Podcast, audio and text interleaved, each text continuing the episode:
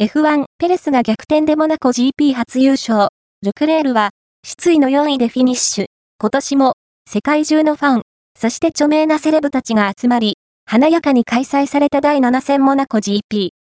ウェットレースの中度重なる赤旗や延期により3時間ルールが適用され、終了まで残り10分の時点でトップ4台の間隔が1秒を切る手に汗握る展開に。その結果、通算3勝のペレスがモナコウィナーの仲間入りを果たした。